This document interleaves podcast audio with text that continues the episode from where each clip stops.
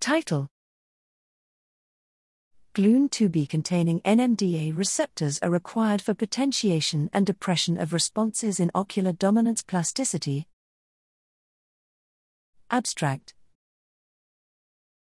Monocular deprivation, MD, causes an initial decrease in synaptic responses to the deprived eye in juvenile mouse primary visual cortex, V1, through Hebbian long term depression, LTD.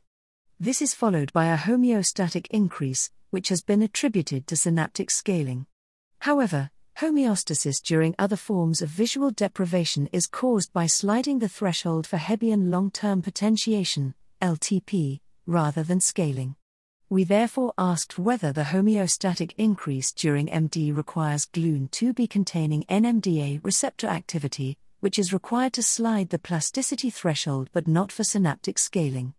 Selective GLUN2B blockade from 2,6-D after monocular lid suture prevented the homeostatic increase in miniature excitatory postsynaptic current, MEPSC, amplitude in monocular V1 of acute slices and prevented the increase in visually evoked responses in binocular V1 in vivo.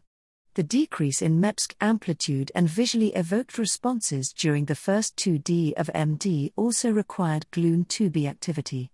Together, these results indicate that GLUN2B containing NMDA receptors first play a role in LTD immediately following eye closure, and then promote homeostasis during prolonged MD by sliding the plasticity threshold in favor of LTP.